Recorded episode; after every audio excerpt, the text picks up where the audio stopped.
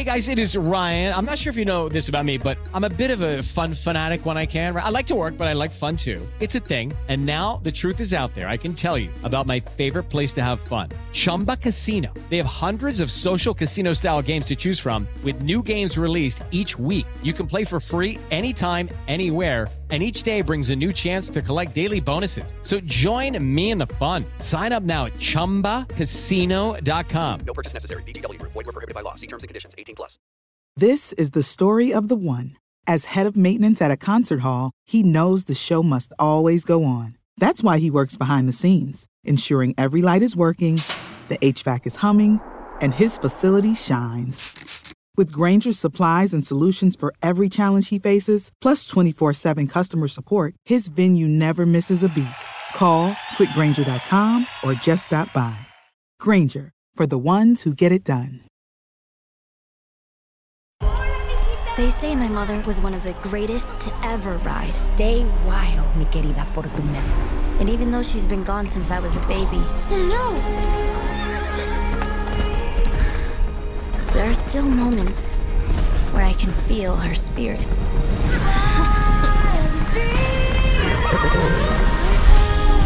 Welcome to Miradero.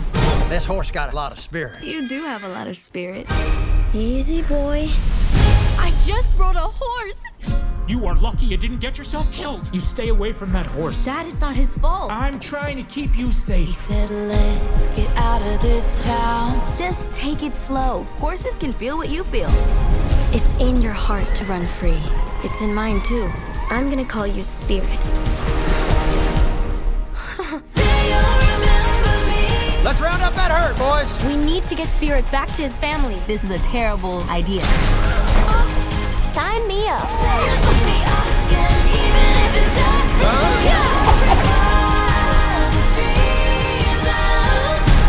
Stay wild, mi querida Fortuna.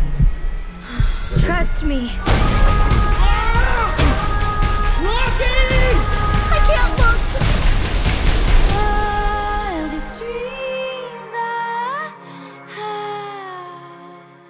Spirit Untamed, the latest feature from DreamWorks Animation, is set in a frontier town and follows a feisty young girl named Lucky, voiced by Isabella Merced, who befriends a wild horse named Spirit. Spirit first appeared in DreamWorks' Oscar nominated 2002 film Spirit Stallion of the Cimarron, followed by Emmy winning Netflix series Spirit Riding Free.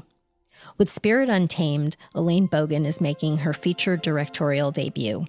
At DreamWorks, she previously helmed episodes of Guillermo del Toro's Tales of Arcadia series, as well as Dragon's Race to the Edge. The women on the film also include writers Aury Wallington and Kristen Hahn, as well as producer Karen Foster. The score is composed by Amie Doherty, who came out of the Universal Composers Initiative, which actually was started in collaboration with DreamWorks. Today, we'll be talking about Spirit Untamed, listen to some of the score, and catch up with DreamWorks Animation. Our guests are director Elaine Bogan, composer Amie Doherty, and DreamWorks Animation president Margie Cohn. I'm Carolyn Giardina. Welcome to the Hollywood Reporters Behind the Screen.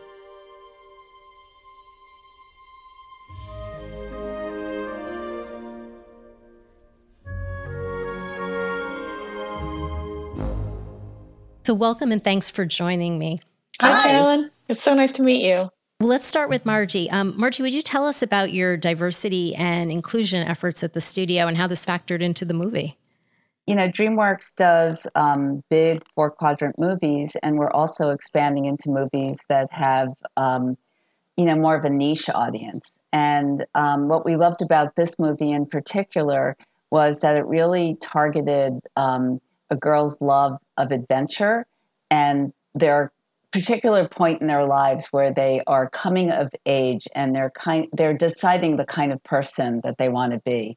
And so with this movie uh, we really feel that um, lucky's journey and her relationship with spirit is at the core of this crucial time in a, in a young girl's life. And um, this movie was just a really beautiful way to um, bring that to life. And um, tell us a little more about the genesis and how did Elaine come on? Well, we always say this movie is a virtuous circle of new media um, because it was a movie that inspired a television show that then inspired a movie. So, you know, completed. It's it's completing its its its full cycle, and we were looking for a female director. We thought that the movie should should be have a lot of female leadership, and we knew Elaine from her work on Dragons Race to the Edge, where um, you know it's a combination of adventure, of um, kids, you know, comedy, um, scope. It's one of our most cinematic TV shows and then we found out Elaine rode horses. So it felt like all signs were just pointing in one direction. And, um, you know, she was on board. Uh, so we were we were thrilled and really really happy to give her, you know, her first movie.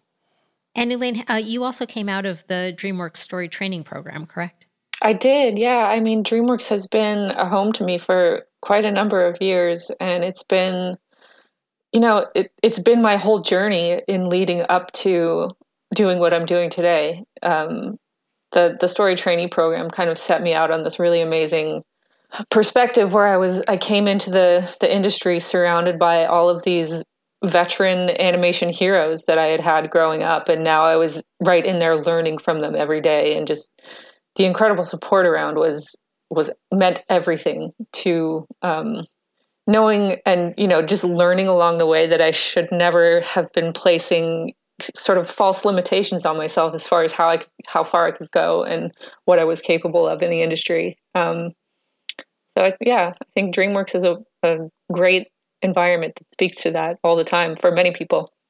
If I can just jump on that, it was really incredible. Elaine made this movie pretty fast for a movie and we were in a pandemic and watching her leadership skills just blossom and um, how mature and assured her decisions were was was just a pleasure to to be witnessed. Yeah, thank you, Margie. I feel like, well, you know, I owe a lot of that to the idea that when we first started out on the project, you guys allowed us to really cherry pick who we thought were the strongest leaders for the entire crew in every department and and again it was that support from the people that we knew and trusted every day that were allowing me to to step up and make those crazy decisions on the fly and you know do you want to give a shout out to some of those people yeah, I mean, my produ- my fearless producer Karen Foster was always she was there every single day, making the tough calls and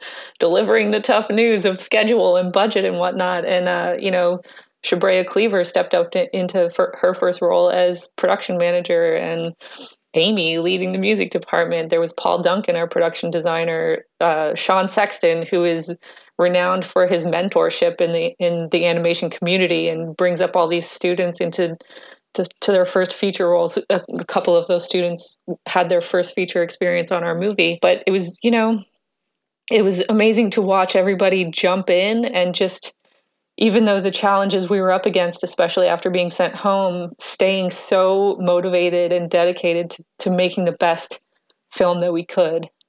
Now, when you came on board, how, how much of the script was was written, and when did you actually go into production? when I first came on, there was a there was a an initial draft of the script. I can't. It, it was a full draft, uh, and I came on at the same time as Karen Foster, and we, t- you know, we we worked with the scenes and with the draft and got it to a place we were all comfortable with. Probably we probably spent a month or two with that, Margie, I think, um, and then just dove right into storyboarding. It was all so quick and um, running as fast as we could. So yeah, I mean, I, was, I, should have brought a list of dates, but I, I actually don't remember. There was, I mean, there was definitely a lot of overlapping too. We weren't finished fully completing the script until we had already started animating some of the scenes. So it was very much a um, building it while we were flying it sort of situation. But I think, you know, that's what kept us all on our toes especially being sent home and having to work together but separately uh, it just it evoked this awesome sense of motivation and community even though we weren't all collaborating in person together as far as the story goes, um, would you talk about the themes and um, and what you hope viewers, especially young girls, take away from the movie? We had a lot of goals uh, in that respect when we first started out, and um, like we were, you know, Margie mentioned the the sense of empowering the young female audience and the camaraderie and sisterhood of supporting each other to achieve impossible things. There's there's a lot in our story that speaks to that, um, and we you know we wanted to really create um, a world and a cast of characters that felt like it represented the reality we live in today. And by that I mean you know characters coming from all sorts of different and unique perspectives, cultural backgrounds, and and opinions. Um, so, and by reflecting that kind of thing on screen, it hopefully reaches the young audience, anyone in the young audience, to believe that you know if they're seeing pieces of themselves up there on that screen, it might help empower them to believe that they can achieve these things too. And um, in the same way, we also tried to reflect that same idea behind the camera by building a crew of people that came from all these different perspectives. You know, we had a lot of female leadership on the crew, and I, I, I really feel like that helped us tell a more authentic feeling story to the young female audience. We were also making this during the pandemic. So at some point, the idea that we were delivering a movie that was going to be so visually beautiful, a little bit escapist in the sense that um, it was before cell phones, it was before this age of anxiety that kids are living in today, and that, you know, um, the fierce will of a plucky 12 year old girl following her best instincts and doing the right thing could save the day you know that became something that kind of also became important for us to deliver. And i just want to add with with amie's score you know the other thing we want to do is supply an emotional experience. And you know the score and the music just made everything bigger and more cinematic and more emotional. And so we felt you know in this in this world where adventure for girls is, can still be a little bit of a white space that we were you know, making a movie that really delivered that in in buckets.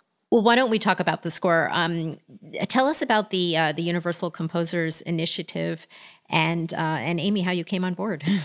Yeah, so I started the, um, or I was, I guess, chosen as a participant for that maybe two and a half years ago at this stage, and uh, there were eight of us chosen, and it was, you know, it's the first of its kind. Um, Universal has other programs for directors and writers, um, but but no studio has ever done one for composers. So they were kind of we were kind of the guinea pigs and all figuring it out together. But the first kind of assignment they had was in collaboration with DreamWorks. They had these two short DreamWorks films that had come out of a similar program over there um, that we basically got to pitch for. Um, so we were allowed to you know test drive a score and hope hope for the gig. And i uh, was so fortunate to get one of the short films and we went to abbey road and recorded the score and it was just this incredible experience. But i met um, you know lots of people at dreamworks and got to kind of get a feel for like what it's like over there and hang out on the campus which is the coolest place on earth um, and and that short was marooned, correct? Was marooned, yes, yeah, yeah, and that was directed by Andy Erickson, um, who is a storyboard artist at um, uh, at DreamWorks and a friend of Elaine's, I believe. Um, and he, yeah, he's great, and it was produced by Jeff Hermann, who also just produced um, Boss Baby too. So it was just it was such a, a wonderful experience, and on a kind of like a you know a short film, it was ten minutes. Um, so after that had finished, um, I guess I kind of worked with uh, the Universal Film Music team and Mike Knobloch, who's the president of music at uh, Universal. He recommended me to this team um, to just meet, and they sent me over the script, and I read it, and I just I loved it, like exactly what Elaine was just saying about you know that sense of empowerment in the script. I loved that I got to the end and realized, oh, like no one mentioned beauty or you know like how these girls look or and and how that would affect their life. It had nothing to do with that. It was this just amazing adventure story. They were all friends. No one was pitted against each other. And it was just all about like support and the friendship that you know i think we all have as young girls. We do all have those friends hopefully that kind of build you up. Um, and I, I just loved it. I, I love uh, big adventure movies, and this was definitely the kind of movie I would have adored as a child. So, um, and as an adult. so I, yeah, I was so, I, I, and then, you know, I had all these ideas for the score and I wrote them down. um, just as I was reading the script. And then I met with Elaine and Ennio and Karen, and uh, Elaine mentioned that that you know she had this idea that she was a huge fan of the Fleet Foxes, and it was the weirdest thing because I literally at the top of my notebook had written down Fleet Foxes as a purely like oh you know I love the idea of it being this kind of contemporary uh, folksy Americana sound, but more, you know, that kind of modern sound. And I like turned the notebook around and was like, I, I swear I didn't just write this down. So it was just really, it was a really cool coincidence because it just felt like we were on the same page from day one, from the very first meeting. Um, and then once I met everyone and like they're so passionate and it was such an inspiring experience. Like everyone just loved these characters so much and oh, it was so fun. It was so fun. Well, we're going to listen to some of your music. Um, I think the first cue we're going to play is Meeting Spirit. Would you like to introduce that cue and tell us a little about it? Yeah, so this cue um, is kind of the first, well, obviously it's where we meet Spirit. Uh, Lucky is on the train heading out to Miradero, and uh, Elaine just wanted this, and jump in, Elaine, this cue to be kind of, I remember you describing it as that feeling when you're you're taking off on a road trip and you're heading up the coast and you just want that like freedom road trip feeling um, like just super excitement. So yeah i'd written it and it you know it has a lot of pace and energy. And then uh, we have some male vocals on there um, which we hear every time we, we have spirit and he uh, they're used in spirit's theme. And we had robin pecknold from the fleet foxes actually come on and record the vocals, which was insane. What a dream! I oh still can't God. believe it. So we can we actually we were in uh, the works with Mike Knobloch and Angela Leus at uh, Universal. We're trying to get Robin to come on and sing the vocals for about two and a half months we had this email chain going and we didn't want to tell Elaine because we didn't want to get her hopes up until he said yes. But then we sent him over a bunch of cues and he listened and he really liked them and was super excited to come on and record the vocals. So I'm pretty sure you were just trying to avoid me emailing you every two hours. Did you get them yet? Did you get them yet? but yeah, it was so exciting. Um, okay, well, let's listen.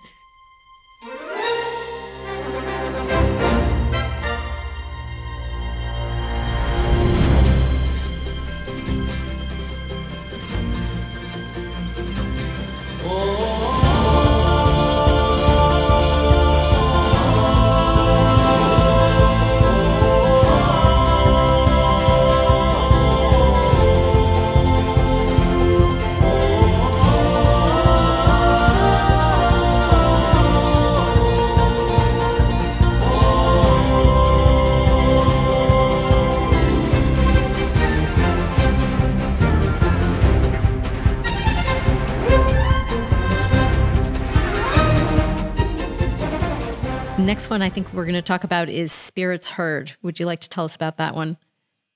Yeah. Um, this cue, cue is like the very first uh, visual that I saw for the film was this scene where Lucky goes into the forest, like runs away in the middle of the night, and there's these fireflies, and I just was absolutely bowled over at how stunning it was, the colors and oh my god, it was so beautiful. And again, you'll hear Spirit's theme here. So there's some uh, vocals in there, which are Robin, um, and yeah, it's just that big orchestral. I guess we wanted it to be that big, warm. She's gone out into the unknown, basically, and now she has spirits. She has that kind of sense of um, comfort.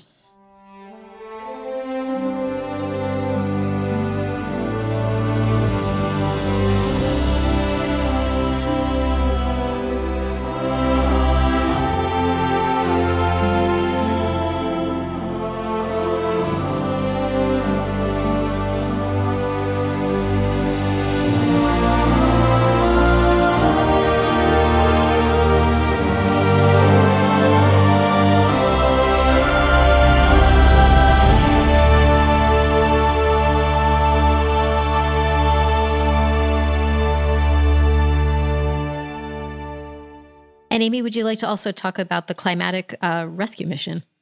Oh yeah, that one was super fun. Um, I guess one fun thing that we did on that one was uh, we had this train sound uh, when there's a hard cut to the train coming towards us, and I don't want to give spoilers away, but you know. Right. um, and so I timed the music to the train sounds so that it was all kind of working in sync together. Um, and yeah, that one was quite a again big adventure feel high energy. We recorded a lot of guitars. There's a lot of acoustic guitar stuff. And then um, a couple times you'll hear milagros theme kind of woven throughout uh, the the piece as well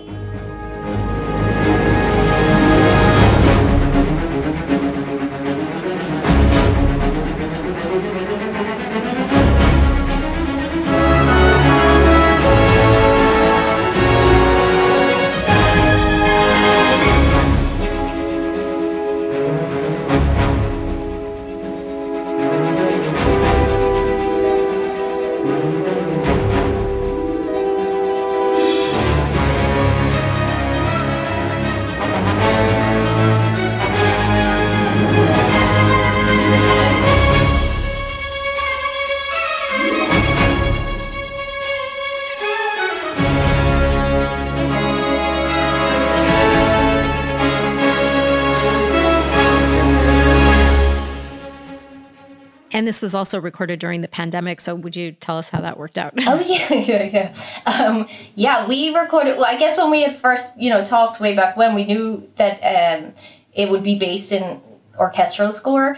I mean, God knows, we were like, how are we going to record this? And honestly, there was a point where I thought this just is not going to happen because I came on the film last May, May 2020 and we were talking about recording in January, February, and then as things got worse and worse, I was just like, this is, I don't know how we're going to do this. Some people, you know, on another film I'd done, I'd recorded one uh, musician at a time at their home and then pieced it all together, and I thought, how are we going to do this for a huge orchestral score? Karen Foster pulled it together, and Margie, and I don't know how they did it, and Mike and everyone um, at Universal, and they we had nine full days at Abbey Road, which is unheard of. Um, we had to split up the orchestra just to, due to COVID restrictions. So we did four days of strings, two days of brass, two days of woodwinds, and then a day of percussion. And then I recorded some uh, soloists here, like the the Spanish guitar stuff and the acoustic guitar and the vocals. Um, but it was it was really fun during the recordings because we were here in LA, you know, from six a.m. to two p.m. every day um, listening into the orchestra, I was speaking directly into their headpieces. It was it was technology is amazing. It was crazy. And Elaine and Ennio and Karen and Margie and everyone was listening in on their own systems at home and texting me and sending pictures. Um, and it, yeah, it was it was super exciting. And people kept saying to me like, "Oh, it's such a pity you can't, you know, you guys can't all go over there for the session." And honestly, I don't feel one ounce of sadness that we couldn't go. The fact that we did it at all is insane in this COVID era. You know, we recorded like a some like an 80 piece orchestra for this film and got you know it was mixed and it sounded incredible and the guys at Abbey Road their whole team just pulled off the impossible and and and like Elaine said about when you guys moved to working from home it had that sense of camaraderie where everyone was just excited to be back at work for one and it was awesome to like have work for all of these people also. I think everyone was just really jazzed to be to be part of it. I was also just stoked to have been getting my own very live private concert streaming from Abbey Road soundstage into my living room, drinking my coffee on the couch. It was yeah, you had it on a big projector, right? I like know. You had like a cinema screen of Abbey Road.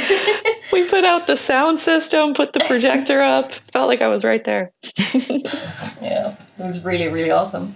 You also have the original song "Fearless," which um, really underscores the theme of the movie too. Would you tell us about that song?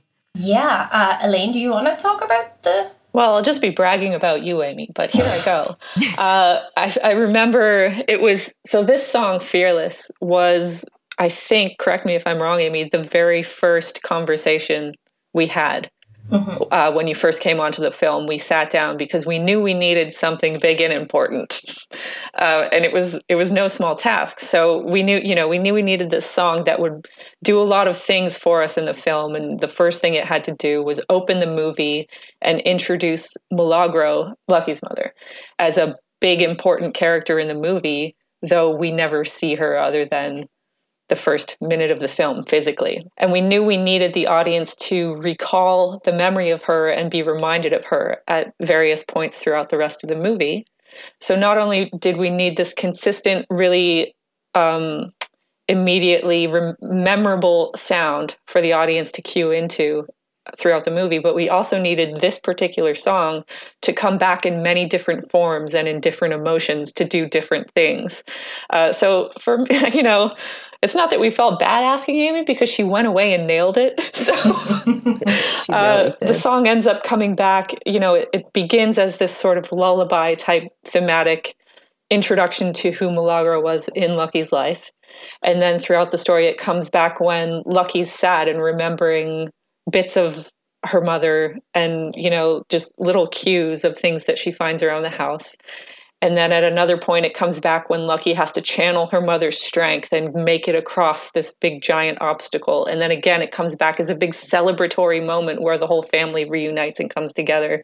Um, so, launching a composer off on something like that for their very first assignment on the film, uh, it was big. And I, I'm not even kidding. Amie went away for probably two weeks came back and played us something she had. You know, the lyrics are temporary, they can always be changed, but here's what I was thinking.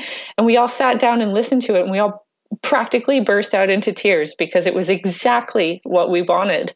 And uh but that was a testament to you. I mean, we had gotten on the phone to talk about what it should be, and I just kept asking all of these questions about what the emotion should be. And, you know, to Elaine's credit to, and Karen and Ennio, you guys were so clear about what it was about. It was about this fierce woman who wants to like pass along her sense of adventure and fearlessness. And I'm sure the word fearless came up many times, you know, and I'm just writing down these words like brainstorming as we're going. And um, I, honestly, I went away. We, I think we talked for about an hour just about Milagro, how she was feeling and how and and I wasn't even about how it would come back so much at that stage, Elaine. I think it was we were just trying to nail what would Milagro say to her daughter, her baby daughter, like what what is it that she wants to leave her with, and she wants her to grow up and be you know strong and brave.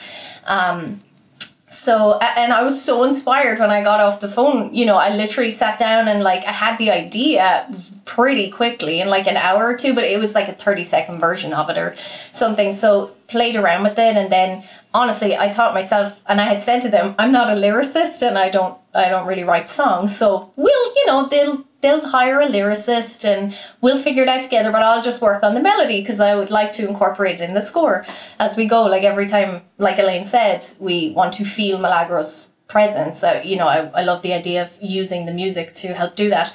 And uh, and yeah, I just wrote the lyrics and very cringily recorded myself singing it. And I sound like honestly some form of chipmunk Mary no, Poppins. it's beautiful. And, and sent it to them thinking, oh, it's only the few of them here and I'll tell them it's just a temporary thing. And you guys sent it around to everyone. I know Margie got it. I was mortified. Are you kidding? we were we were so I was so excited because you know it, this this song had to carry a lot of weight throughout the movie and it, it you just nailed it Aww. and it was evocative and emotional i think i cried when i heard it elaine how many times do we talk about crying in, in this movie? When we when we when we uh, screen things um, but really you it, it was perfect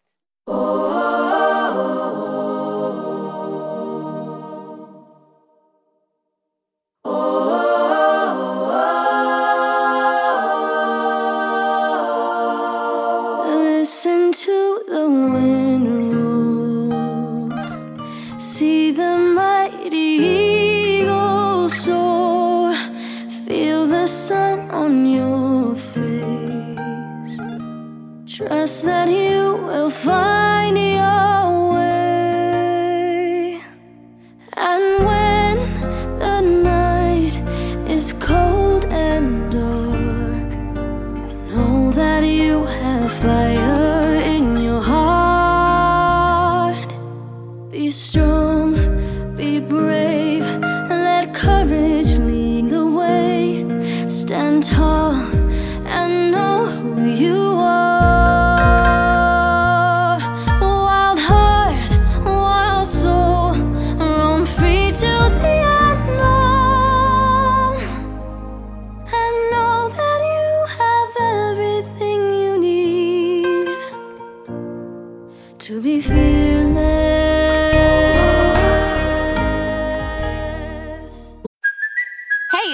Cuoco for Priceline. Ready to go to your happy place for a happy price? Well, why didn't you say so? Just download the Priceline app right now and save up to 60% on hotels. So, whether it's Cousin Kevin's Kazoo concert in Kansas City, go Kevin, or Becky's Bachelorette Bash in Bermuda, you never have to miss a trip ever again. So, download the Priceline app today. Your savings are waiting.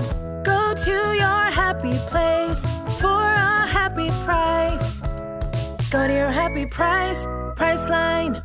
Let's talk about voice casting a little bit. Um, tell us about finding Lucky and her friends. Well, you know, there was a, a big theme of us just wanting to be really honest and authentic about everything in the movie and, and particularly in the people that we cast to play these characters.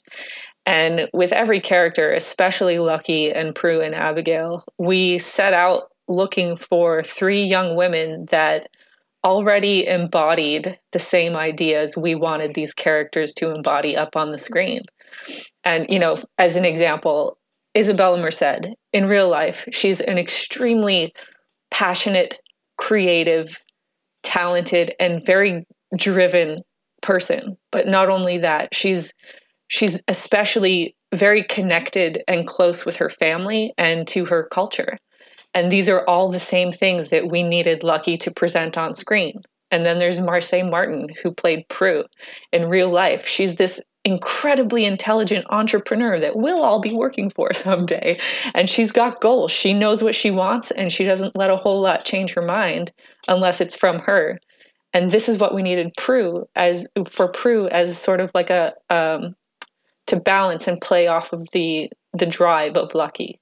And then there's McKenna Grace, who plays Abigail, who in real life, when we first met her, we just we wanted we all wanted to take her home with us because she just exudes the spirit of being in the moment.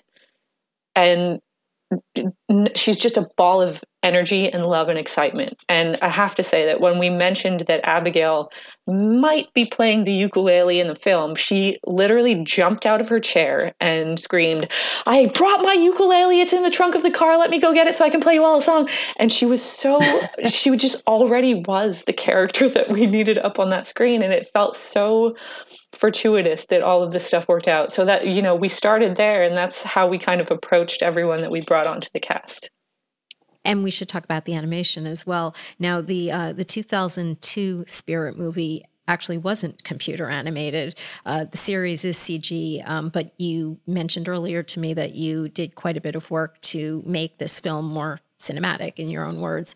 Um, would you talk about uh, the approach to the look? Sure. I mean, our so Spirit Untamed is very much inspired by and based on the TV series Spirit Riding Free, and I feel like a lot of our our excitement and also a lot of our challenge was creating creating a project that would come off of the success and come off of the heels of that TV series and both uh, pay homage and serve the existing fans of the TV series, but also become something new that they could still love and that would also bring in a new audience. So that you know, it was it's you know, I'm not only trying to direct my first feature, but I have all these uh, new elements coming at me for the very first time, and it was it was a fascinating learning experience. Um, so, how we sort of approached it is that because we knew we needed to take this similar setting, this world that was already created for us, which was a blessing, by the way, because we felt we were already started out with a lot of the blueprint.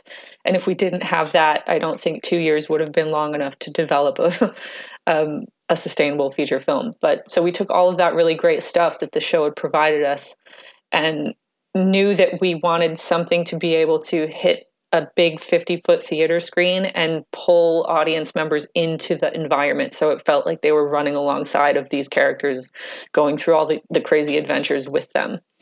Uh, so we started with uh, designing the environments and and settling on sort of an atmosphere and a tone for the look of the world and trying to create something big and cinematic enough that would that would achieve that. Um, and once we settled with uh, sort of a it's a little bit of a more graphic style for the natural world then we needed to take the characters and their designs and sort of revamp them so that they could fit and in a believable way feel like they belonged in that space. So that's kind of how we approached it. And do you want to talk about um, specifically the development of Spirit and how he moves? Yeah. Uh, so Spirit's design, we we really actually we had a lot of fun uh, going back and paying homage to a lot of the original James Baxter designs from the, the first film because we all really loved them and wanted to in some way reflect that in this new world. So uh, I remember sitting for hours and hours with our, our lead modeler, Brian Jeffcoat, and our head of animation, Sean Sexton, to see how we could possibly take such an, a perfect 2D design and, you know, be inspired by in whatever way we could into translating that for a CG model that would also fit in this new world we've built. Um, and you know they're the best of the best, and somehow they've done it. So that you know we wanted to reflect little pieces of every part of the franchise in this new movie. And you did some research actually where you go riding, isn't that right? Yes, uh, I don't know. that know. must whether, have been a nice day.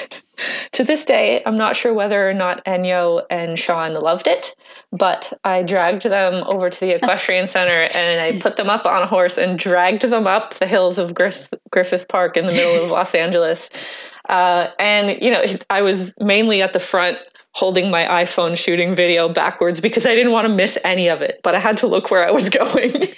um, so a lot of it was about, you know, because it's for me, it's impossible to, in words, describe to someone the emotions and the and what it actually feels like to communicate and interact with one of these sometimes impressively intimidating animals other than just having them do it.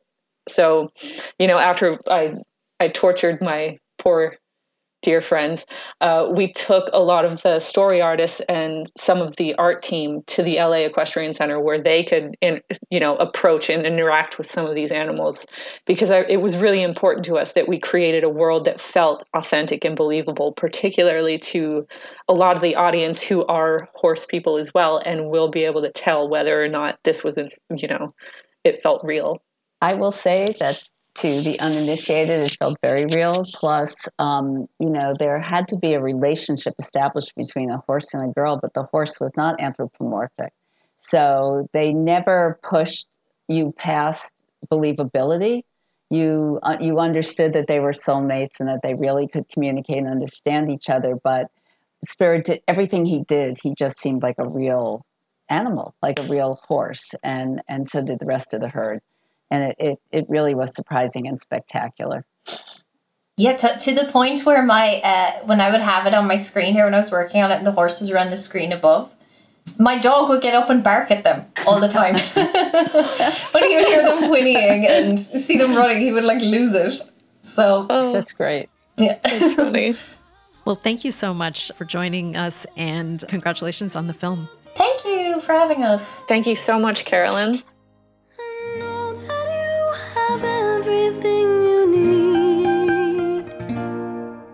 Be fearless,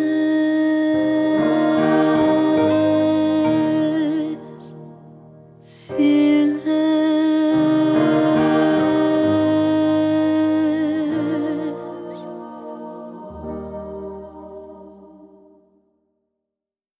With the Lucky Land slots, you can get lucky just about anywhere.